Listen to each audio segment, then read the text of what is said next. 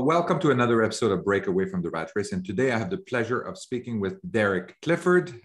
Derek is an author, a vlogger, a traveler, and a podcast host for Elevate Your Equity show. He's also the founder and CEO of Elevate Equity, which is a firm that partners with individuals and companies to purchase, renovate, improve, and operate cash-flowing multi-family apartments. Derek, welcome to the show. Eric, it is such an honor to be on here and talk with you again since our last podcast with another person. That's right. It was great to be on that other podcast and meet you there. That was it was a great discussion. So as soon as we started talking, I said, "Wow, I want to have this guy on my podcast and talk about his amazing experience." So let's get started. There's a lot of things. So for people that don't know Derek, so we're going to talk a lot more about I think lifestyle. So just stick around to hear about what his lifestyle is like. And this is something that most people are just dreaming about. But you can see Derek is a young fella. And so Derek, so now let's talk about you worked as a W-2 job, and then you started investing in real estate and stuff like that. And then how did that progress into a point where you're really enjoying life differently than everybody else? Yeah, no, thank you. So, I mean, my life started out much like the story is supposed to go, right, Eric? It's like you go to school, you get a good job, maybe you go back to school and get a graduate degree, and then you get an even better job and try to climb that corporate ladder. And that's really where a lot of it started. But then, as I was doing that process, I started getting really interested in the idea of passive income. And I can thank, first of all, my wife for that. And then secondly, I can thank the book, Rich Dad, Poor Dad, for that as well. Because once you read that book, I'm sure, Eric, you and the listeners understand who have read that book before, that is something you cannot put back in the bag. Once you read that book, it's like your life is changed if you really get it, right? Yeah. And so, after getting that, I started to get on this hunt of trying to find passive income. And I thought that the best way to do that for me would be to save up money and just invest in the stock market, and then try to hit this goal where you can live off of a 4% seed of whatever it is that you're, so whatever, if you put $1 million in there, you live off of 4%, which is $40K or something. And you try to do that and just keep adding to your nest egg so that you can have an increasingly bigger lifestyle. So I went down that route and tried to save as much as I could. And then realized that it was going to take me about 25 years to hit that goal. Based on my current savings rate and what I had going on with student loans and everything at the time.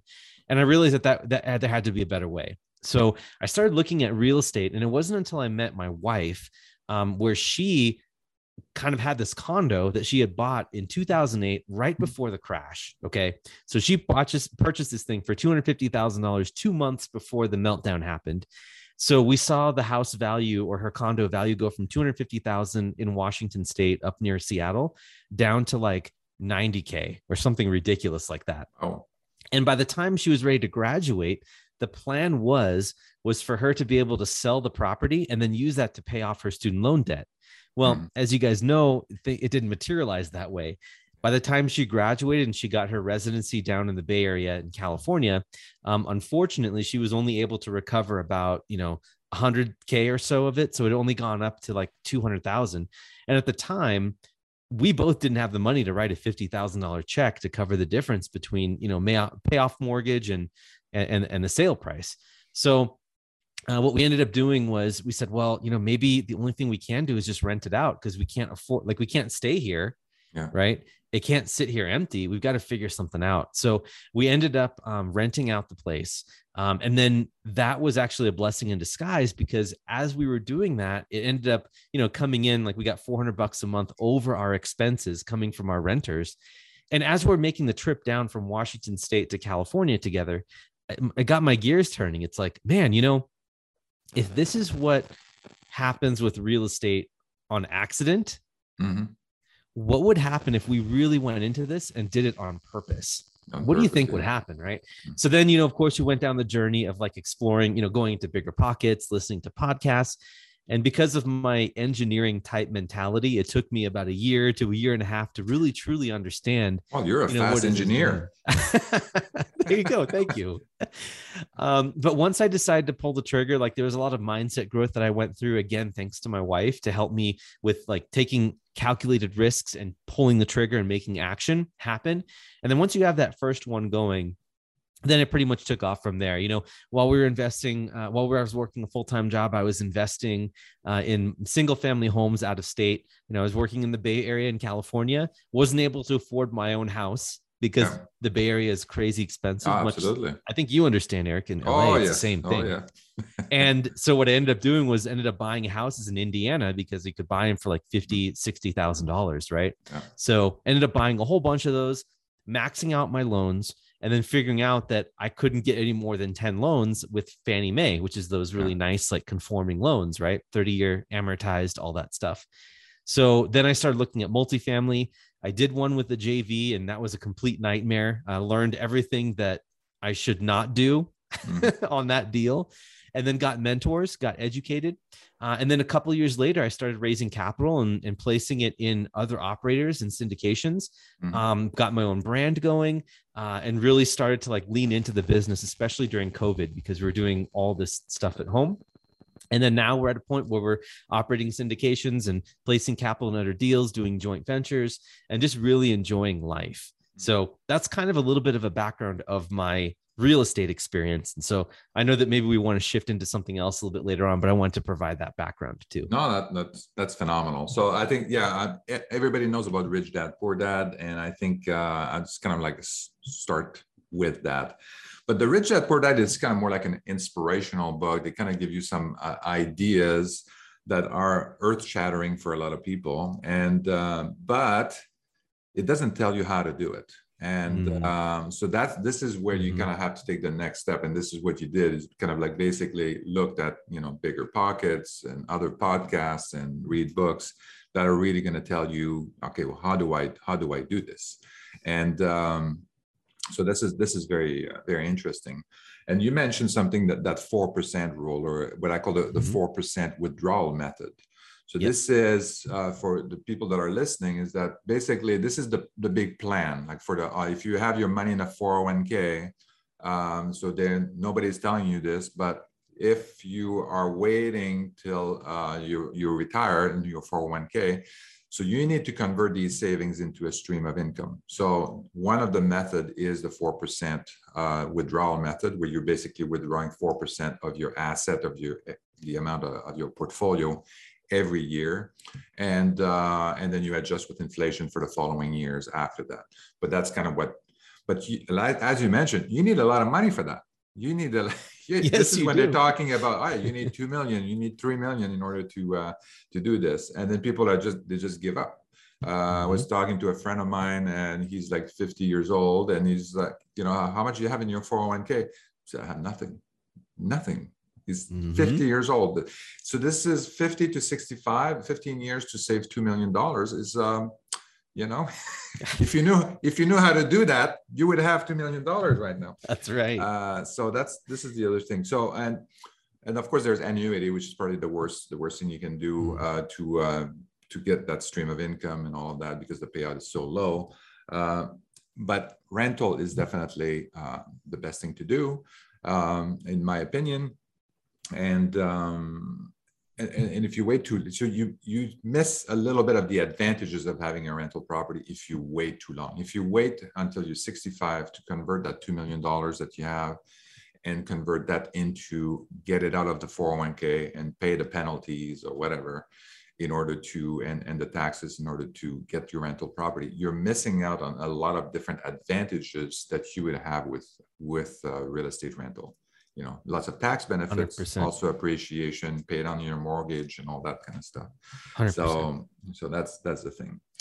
Yep. But so this is kind of interesting too, because you basically, I'm sorry, I'm talking a little bit too long here, but you know, this is kind of, you figure it out and say, hey, this is like $400 a month net cash flow. That's not bad. Maybe I can do that again. you know, and this is, you know, this is the beginning of the, you know, the light bulb, I guess. And then, yes. And then say, okay, let's do that. And how did you do that on purpose? And this is critical, I think, is figuring out that this is what you want to do. And then say, how do I do that? And asking the right question is, how do I do this on purpose?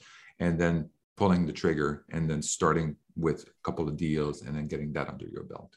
Right.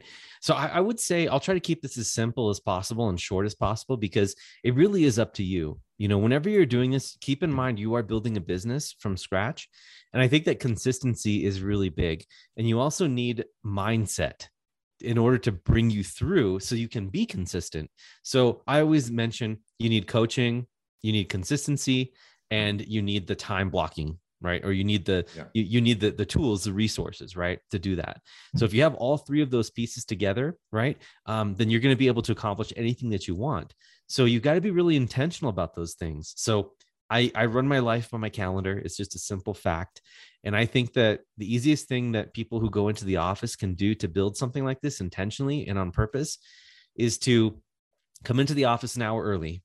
Okay. And time block from 7 to 8 a.m. or whatever that time is, and do that every single day. I did it for a year and a half or 2 years, and I saw massive results. And then I got to a point where I didn't do that anymore because I left my W-2. So if you're able to set aside that time before anyone else comes into the office and starts bugging you, right? You use the office as like a quiet space for you to escape the house, get away from the kids, the wife, or any distractions, or husband, anything you have. Yeah. Get there and focus on your business. Even if you don't know what it is that you're doing, at least read something, you know, go on forums, go check out stuff, or plan out the rest of the week, what you're going to do for that hour.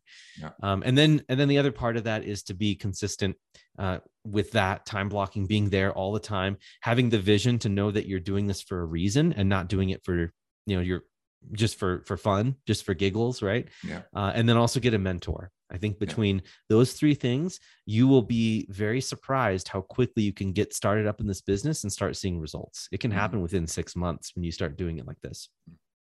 Yeah. So time blocking, I think, is an amazing thing. And then not enough people are doing that and literally blocking it in your calendar. So nobody can go and say, oh yeah, book a meeting over on top of that thing or whatever. And then no, my calendar is booked. How can you can't book anything on my calendar. Yep. So that's very good. So it also makes you consistent, as you mentioned, kind of like if you have that in your calendar, you follow your calendar, you just, okay, well, this is the time where I'm thinking about my business and all of that. And I start planning and take action and do things to get to the next level. It might take a while at the beginning to kind of like get that routine going, and then get, you know, the steps at the beginning, they seem to be pretty slow, but once you get close to a deal, you're going to see that the steps is going to accelerate. Your slow walk is going to turn into a jog and a run, a sprint. Yeah, exactly. Yeah. The other advantage of time blocking is that, and especially with your family too, he said, okay, well, this from 7 to 8 or whatever time it is, and said, this is what I'm working on that. And then your whole family knows about it. Mm-hmm. And it could be anything. Like I did time blocking for all, you know, for race, like racing or bike racing or training for these races. And then, but my family knew that, okay, well, from, you know, this time since 6 to 8 or whatever is, you know, Eric is doing this. And then, so they know, then they don't bother you, and they know you're doing that. And then they know you're going to be back at 8, and then you're going to be available. But it also works the other way. And it's like, hey, aren't you supposed to go? Aren't you supposed to do this? Right. Yeah, it's exactly. Like, the accountability. Exactly. So it's a soft accountability, but having people know that, hey, you know, this is my time block. This is where I do this thing. You have these two things working together. And this is a very constructive dynamic that you're building, you know, for yourself and for the, and your family. I think this is great. Right. Also, I just want to, just one more thing too, is that it works when you have a W-2, obviously, because, you know, your time, you basically selling your time to a company, and then you have to carve out the rest. But it also works when you're not on W-2 as well, and you're working on your own business. Carve out some time still to kind of like plan ahead and do and work on your business. I would say I'd add two more things because you're dead on there. I think that doing it in the morning, I found to be the best, because I've tried to do it in the afternoon or evening, where it's either in the middle of the day where I've got all this scattered energy everywhere and I'm not focused on what's important to me. I'm focused on what the day has directed me to do. And so you're not as efficient. So if you can do it in the morning, I highly suggest that, because then it's out of the way. You know, once you finish what's important to you, then you can move on with everything else that's important. And when you go to bed at night, you can sleep well, knowing that you've already covered yourself for what you're for your progress in the business. And then the other thing is that I cannot understate the importance of getting your wife or your spouse or your husband on board, because just like you had mentioned there really briefly about, you know, how you can have your spouse be your accountability partner. You want them to be your cheerleader. And really there's no one else in this planet that wants your success more than your wife. Right. So you can either they can be your active partner where they're actually helping you inside the business, or they can be your support partner where they're creating a space for you and encouraging you, right, to do what you do best for that shared vision that you have with your spouse. So that's why I think the vision piece is really important, because then you realize that you're sacrificing this time and energy and effort for a reason to go to. And it's important to talk with your wife or your husband about why you're doing this, so that every time you have the discussion, you remember that this is for building a life of future, or I'm sorry, building a life of freedom. No, absolutely. I think, you know, you're not, you building this for your family, your couple. So obviously having somebody that's on board that knows what you're doing is critical. Also, you know, on the financial side too, I mean, if they have like, you know, the number of mortgages, maybe your wife can do also 10 more mortgages on the business if she knows what you're doing, your wife or your partner, right? And then, so, you know, that's why you want them on board. The more they know about what you're doing, the better it is. Then you have two people that are networking for you instead of just by yourself. And yes, you may be doing all the heavy lifting because your partner is doing something else, but eventually when you get to financial freedom or close to it, then, you know, that person can be more active in the business and growing the business. That'd be your first employee, I guess, or your first business partner, right? I always like to say too, that, okay, let's imagine two scenarios where you don't have your spouse on board. Okay. One scenario is pretty easy to imagine what's going to happen. If you go to an investment, you don't know what you're doing and you don't have your spouse's support and it goes bad, how do you think that's going to end up with your spouse? Exactly. Probably not good. But on the other side, let's say it goes well and you end up selling your property. Let's say if we're talking about single family homes for a minute, right? You end up selling the house and you're making like 50 grand off of it. And let's say that you worked your tail off, right? Your spouse has watched you, you sacrificed all this time and energy, and your spouse wants to take that money and enjoy it. And you, being the avid investor, want to take all that money and reinvest it. Not only are you reinvesting your time, but you're also most likely going to be investing more energy and more money into the future. And if your spouse is not on board with you on that vision, when you're wanting to reinvest and roll the money in to double down on your profits, right? Or continue to build, to exploit the system that you've set up. Exploit's maybe not the right word, but maybe take advantage, right? Take advantage, yeah. Then that's not going to end well either, because now you have a vision and she doesn't have the vision here. She's going in this direction. So that means it's going to cause distance in your relationship, right? So I think that either way, if things go bad or things go good and you don't have your permission, or you have like a nod from your wife at the very minimum, things could be spelling trouble for you if you don't sort that out. Especially, as you know, like I sold my house in the Bay Area, and you know, you can imagine the discussion. It took a couple of years to convince my wife that this was the good move. And there's no amount of math that you can do to explain that, this is what it's going to look like. Look, we can rent this house.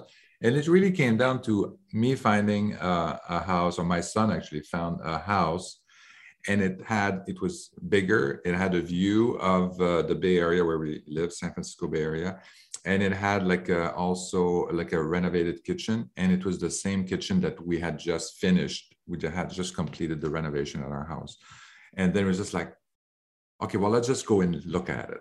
And then we fell in love with that house, and I was just like, okay, this is much better. And you're telling me that now we wouldn't be living for free if we sell the house and we rent this place. We'd be living for free. And I said, yeah, okay.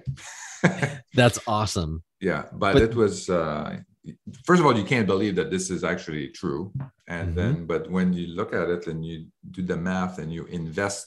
Obviously, you invest the equity or the gains that you did on the selling of the house into real estate as well that are cash flowing. Then, yeah, you're just like, oh my God, I mean, why didn't I do that earlier?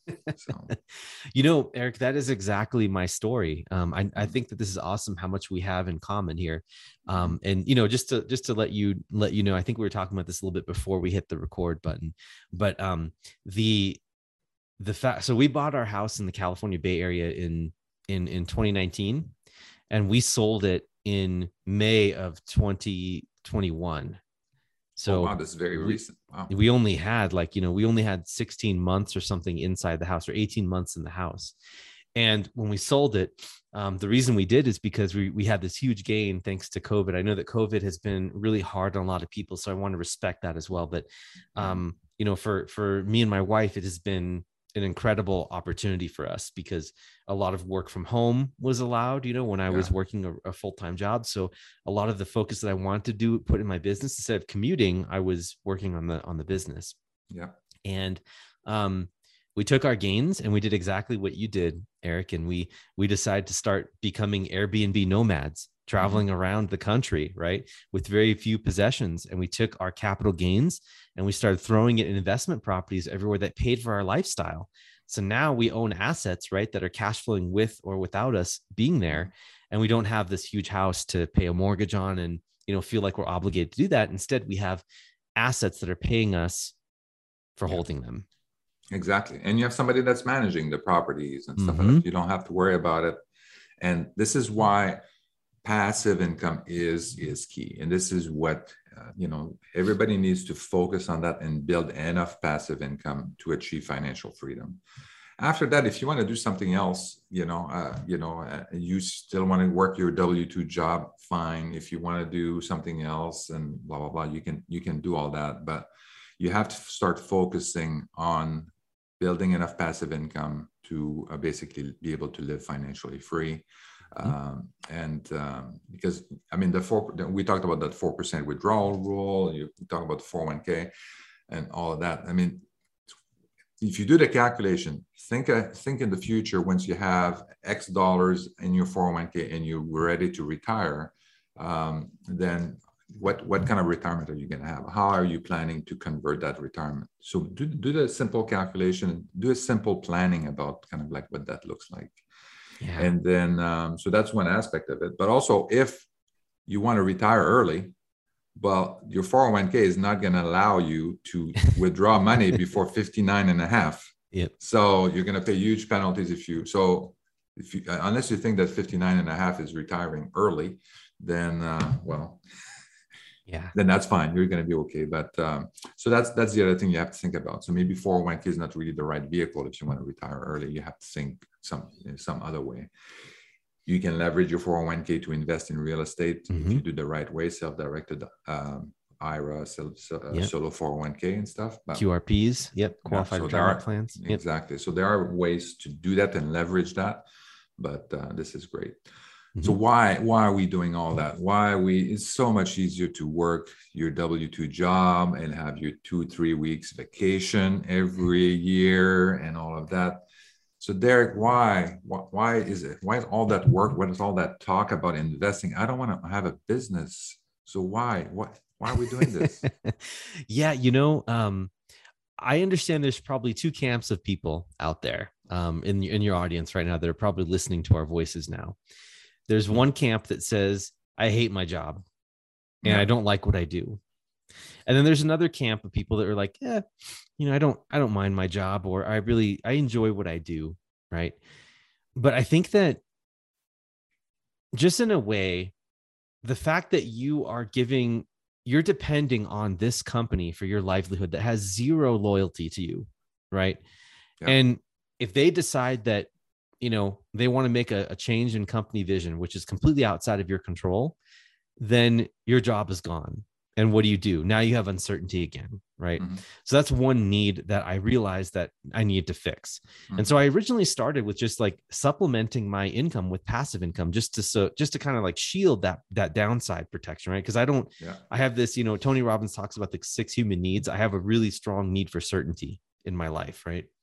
And by being able to set up something on the side or some alternate investments or build up some assets somewhere, I'm ensuring that if that case does happen, then I'll be able to really rely on something, at least as a stopgap measure until I find another job, right? So that was the first thing. That's where it all kind of started when I started reading Rich Dad, Poor Dad. But then, you know, I realized, well, if I just like push this to the extreme, like I can have this be my main thing and I can live life on my own terms, right? And that's kind of where it happened. Like I broke into this thinking, okay, this is just a way for me to cover, you know, a stopgap situation. But then I realized, man, I really enjoy what I'm doing. And instead of trading time for money, as you so put it, why don't I trade my time for money in something that I own myself so that eventually I can step out of it or sell it or have just more control over my life? And yeah, it's going to be tough. It's going to be really hard for me to set this up on the side, but that's where the mindset piece comes in, the constant reading, the talking with, you know, the average of the 5 people that you're with and elevating that, right? So that you're surrounded by people who think bigger and who can introduce you to ideas of you know, get you to a point where you can say, Eric, oh my gosh, you can do that. Or even I get this all the time. That's legal. You can do that. Exactly. And so I think it's really about just exploring what's out there and getting the vision in place. And if you have a big enough why, the how will get legs. Mm-hmm. And you'll be able to get there. Mm-hmm. So I think that, you know, elevating who you're working with, talking with people that have done what you're trying to do or have done more than you ever thought you could do is really, really inspiring and helps you get the disgust meter for what your current situation is. And I hate to say that because a lot of people love their W-2s, but I'm a huge proponent of like doing the W-2 thing if you really like it, but building something up on the side so that you don't have to have that W-2, because even though you may like your W-2 now, you may not forever enjoy it. Or your W-2 may not like you in the future. Or your W-2 may not like you or need you. That's right. Yeah, exactly. So, and W-2 is great because right now if you have a W-2, this is a good time to invest in real estate. Interest rates are low. Your W-2 is going to help you get the loans that you need for rental properties. If you have a partner, you can get 10 mortgages, your partner can get 10 mortgages, your kids can get 10 mortgages, you know, all of that. So you can start building your portfolio for that. The other thing too, I mean, if you look back, I mean, about uncertainty, I mean, the uncertainty of W-2, I mean, as you're getting older and people think, oh, I'm going to retire at 65 and stuff like that. Well, you know, only less than half the people actually retire when they thought they would be retiring. A lot of people actually retire earlier than they were planning because they were let go early and then they can't find another job, or they find a job that is significantly, they don't get half the salary that they were making before, or they get sick, or someone in their family gets sick and they have to leave work in order to take care of that person. So these are all things that if you think that you have, you don't like uncertainty. So if you think that you know exactly when you're going to retire and it's in your hands, you're going to decide when, you may not know exactly when you're going to be retiring. And as you get older, you know, you have younger people that have more energy and they want to work for a quarter of your salary and all of that. And I say, I can get 4 people like you, so, but you don't have my experience. Well, I can train them. I can get 4 people. Exactly.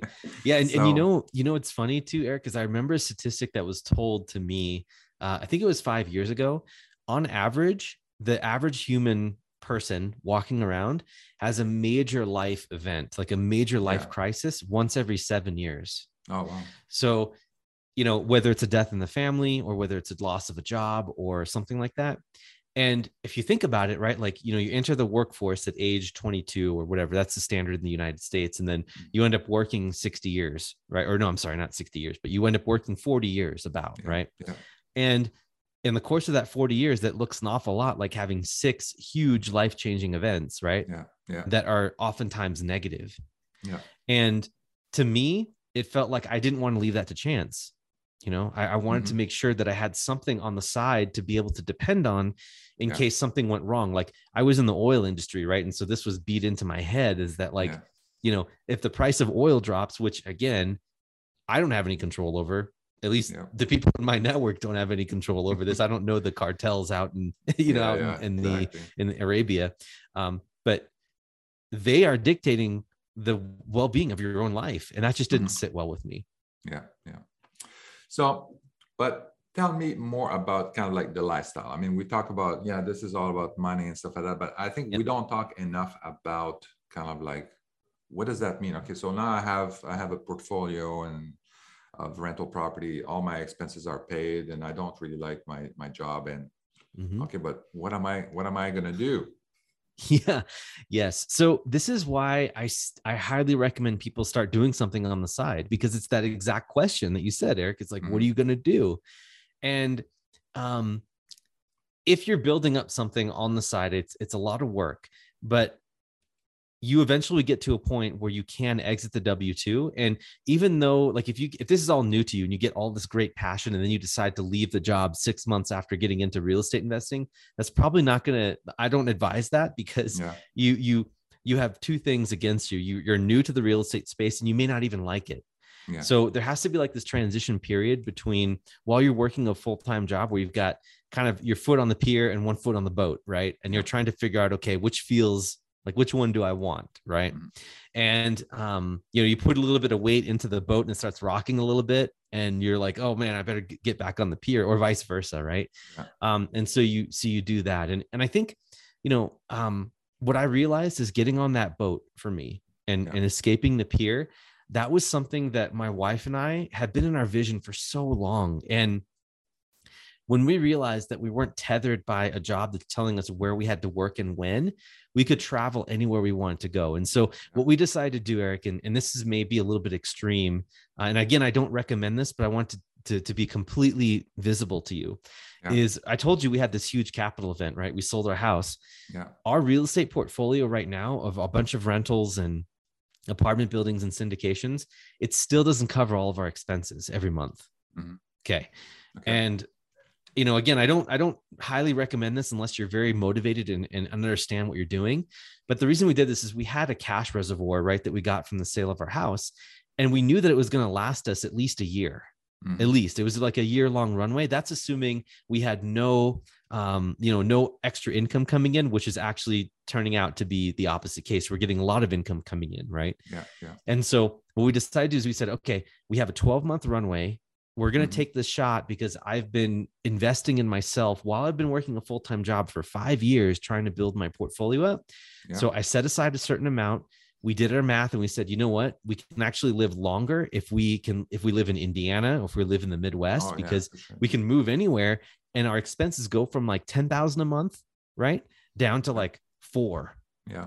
And so that affords us so much life with the same quality of life, right? We can still live our lives. And so because we don't have kids yet, we're able to take advantage of that. And the way we thought about it was, hey, let's do this because we want to live the abundant life right now. Mm-hmm.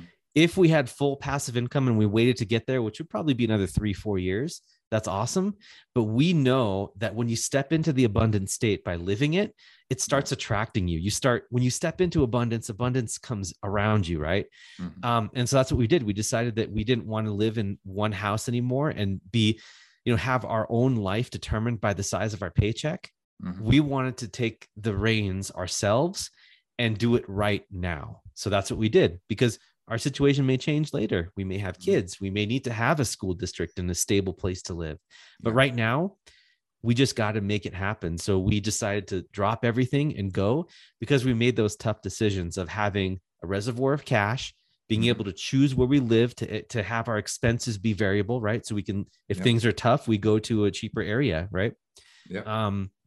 And it gives us a runway. And finally, the third thing is that it's lighting a fire under us. Mm. Now we have to perform, right? We have the skills to do it because we were building it up while we were working a full-time job.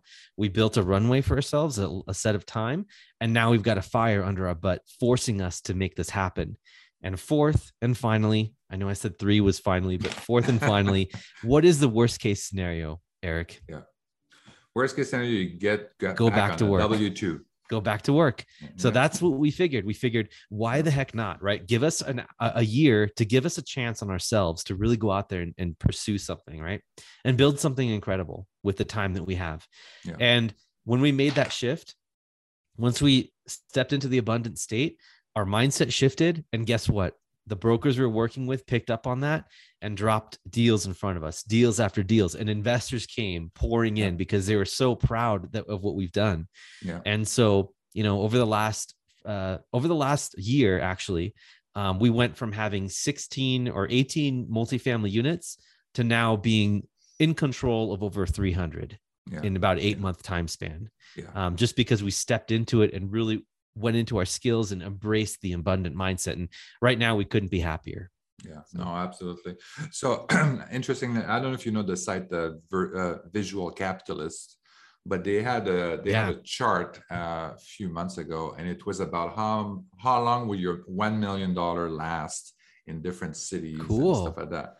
And in San Francisco, it would last like, I think it was like 7 years. And then you would go into Memphis, it would last you like 30 years or something like that. And so I thought it was pretty phenomenal. So if you can look that up on Visual Capitalist if you guys are interested. Abundant life, I think this is great. I mean, this is why we're living, you know, we want to enjoy life, not and I think the key component, I think in all of that, the fact that you stepped in, and this is why I recommend people that focus on financial freedom, right? Build that passive income. And then hopefully you get 100% of your living expenses that are done. But even if you're at 80% of your living expenses that are, you know, covered by passive income, you may want to consider, I mean, I don't need to tell you this, but, you know, you may want to consider at that point, say, hey, you know what, if I was just like 100% dedicated to this, I would make it. I would easily make the extra 20%. Time is the ultimate currency here. Yeah. When you're working full-time and all of that, you may not realize it, but you're not growing you're not able to expand and take on more work. More deals that you could do if you were full-time.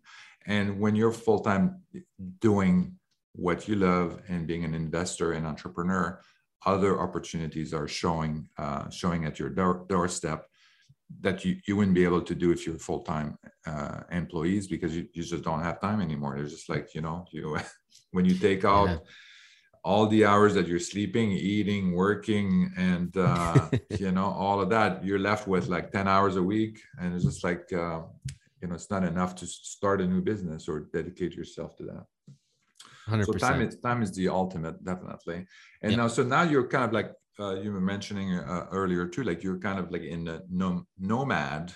And so tell us a little bit, inspire us about kind of where you are, where you're going, and all that kind of stuff. And for sure, I would love to. So if you guys work really hard, right, on your business, doing your W-2 and making your bosses happy and getting raises and doing everything, it's really funny, by the way, you know, the amount of time, like it takes you time to build up your business. But as soon as you start building your business acumen, it's surprising how you start getting promotions and raises because your perspective gets bigger, right? So that's just a little side effect. But what that's bought us, Eric, is an experience where we started in the Bay Area. We went down to, once we sold our house, we celebrated by going to Palm Springs. Then we went to San Diego, and then we were in LA for like a week or two. And I know we were trying to get together, but we will get together next time. Yeah. And then we went from there to Yosemite National Forest in California, then to Tahoe. Then we went to Reno, and then Park City, Utah, and Salt Lake. Then we went off to Steamboat Springs, Colorado, then Denver, Colorado Springs. Oh, wow. Then we went off to Indiana to do a lot of like our investment stuff. Then we hit Kansas City and St. Louis, then Memphis. And then we spent a lot of time over the holidays in Austin with my in-laws because they, you know, we wanted to be with them for the holidays. And now we're back in Colorado. And from here, Eric, we're going to be heading west again, and we're going to hit the north rim of the Grand Canyon, Zion National Forest on the way back, Las Vegas. And then we're going to be in LA at the end of March. And then get this, the end of March, we're going to be heading to Japan, and we're going to spend 3 months in Japan, 3 months in Japan, 5 different cities, spending about 2 weeks each in each city. And what's super cool about this is that I get to bring my parents out. So I'm flying my parents out to come visit us in Kyoto, and we already have all our Airbnbs booked, and we're just super excited for this. And we're going to be able to continue to work our business because we've set everything up with our virtual assistants and everything so that we can work from anywhere in any time zone. And so we're just jazzed about this life that we've built. And then when we come back, we have a plan to go up the West Coast again to Seattle, and then across through Canada to Boston, because I've always wanted to go to Boston and check that out. And so this is our lifestyle now.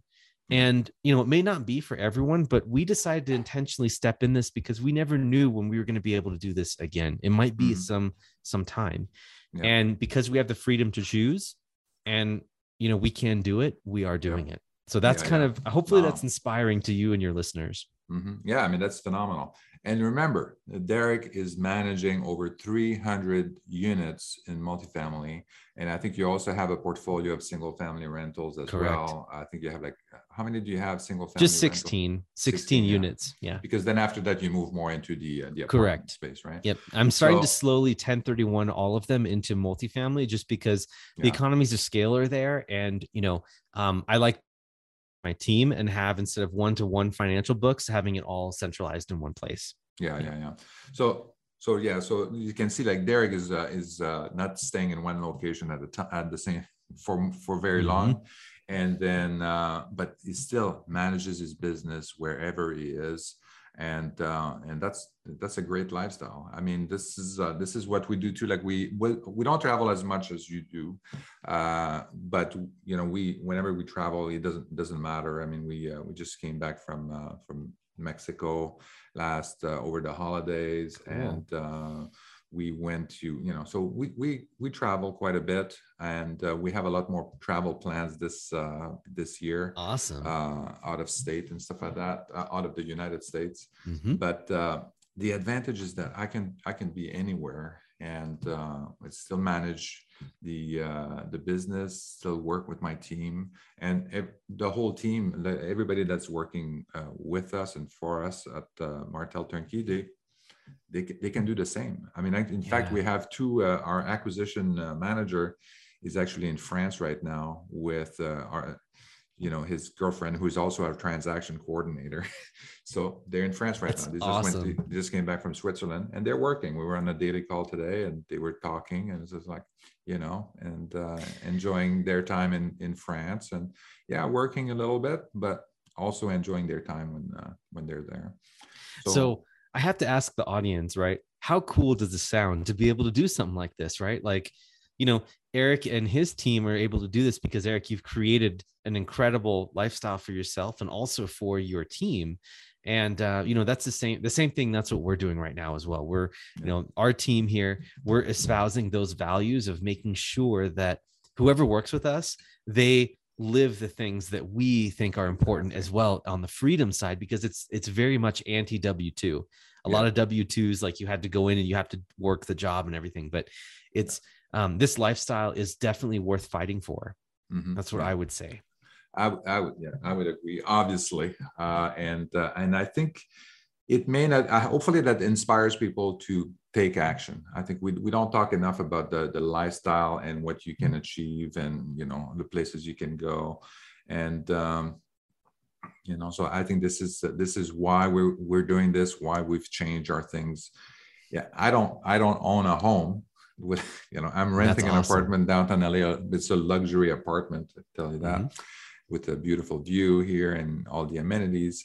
But I don't own a home, but I own, you know, right now, I mean, our portfolio is, we have 140 single family rentals that in our portfolio at different stages of development for turnkey business.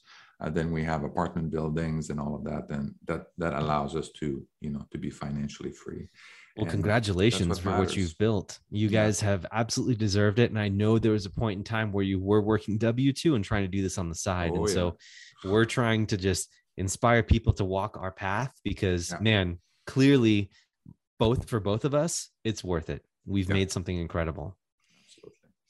So Derek, so it was a pleasure speaking with you. I'm certainly hoping that we've inspired people and that inspiration is going to push them a little bit to take action and do something, get the ball rolling.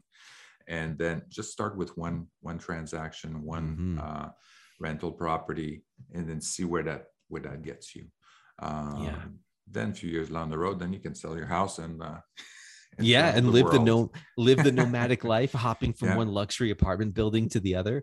And you know, the internet is really leveling things out, and you'd be surprised the amazing things you can do from so far away. Like, you know, our contractors being able to like drop a camera inside of a room and do a video. It's like you're there. You don't have to travel to there, and you can view it anytime. If you have the right system set up, you can have VAs looking for certain things. This world's just so exciting. And so I encourage you listeners, to step into it. Like, you know, start with an open mind, figure out, like, instead of saying, oh, I can't do this, instead ask yourself, how can you? Because you can, you totally can. If Eric and I can do it, and especially me, if a dunce like me can do it, you guys can too. You're an engineer. Come on. That's, I mean, that's the nice thing about rental real estate too, is you don't need to be a genius to figure that out. It's just like additions and subtraction and a couple of divisions here and there, but a little bit of luck. No complex math. I was going to say, a little bit of luck helps too. Sometimes, you know, if your market unexpectedly, you know, appreciates by another 10% or something, that really helps a lot. But generally, you know, Eric, both you and I, we buy conservatively. We make sure that when we buy, there's enough room for the deal to make sense to sell right as soon as we buy it, right, to someone else, so that we cover all of our exit strategies and everything. So, you know, intelligent ways to do this. I just encourage your listeners and everyone out there to do it with an open mind. And it's an exciting business. And so I hope we've inspired you.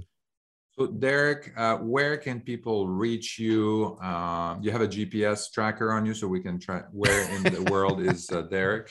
And you know, that's actually a really good idea. We have been starting to write blog articles about all of our travels. We're just so far behind because of all these property closings that we've had. But we do write about it in our newsletter.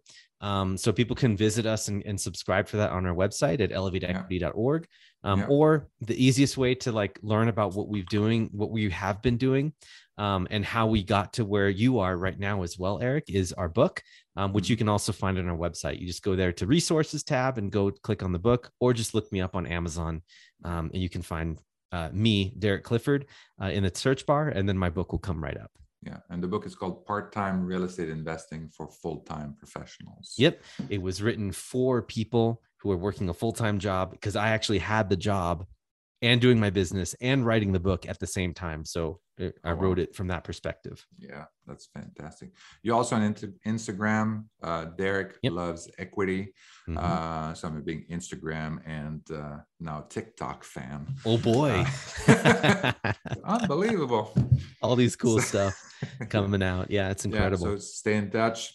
So Derek, again, pleasure speaking with you. You're an inspiration. Hopefully we're going to get people traveling with you. Maybe even to Japan. Who knows? Yes, there we go. I'd love to meet you up in Japan. So come visit for sure in April through June. Okay, Thank you so much, Eric, for having me on. Thank you very much. Thank you for listening to Break Away from the Rat Race with your host, Eric Martel. If you want to share your story and experience with our listeners, please message us on Facebook at Break Away from the Rat Race. Also, please subscribe to our YouTube channel and our podcast on iTunes.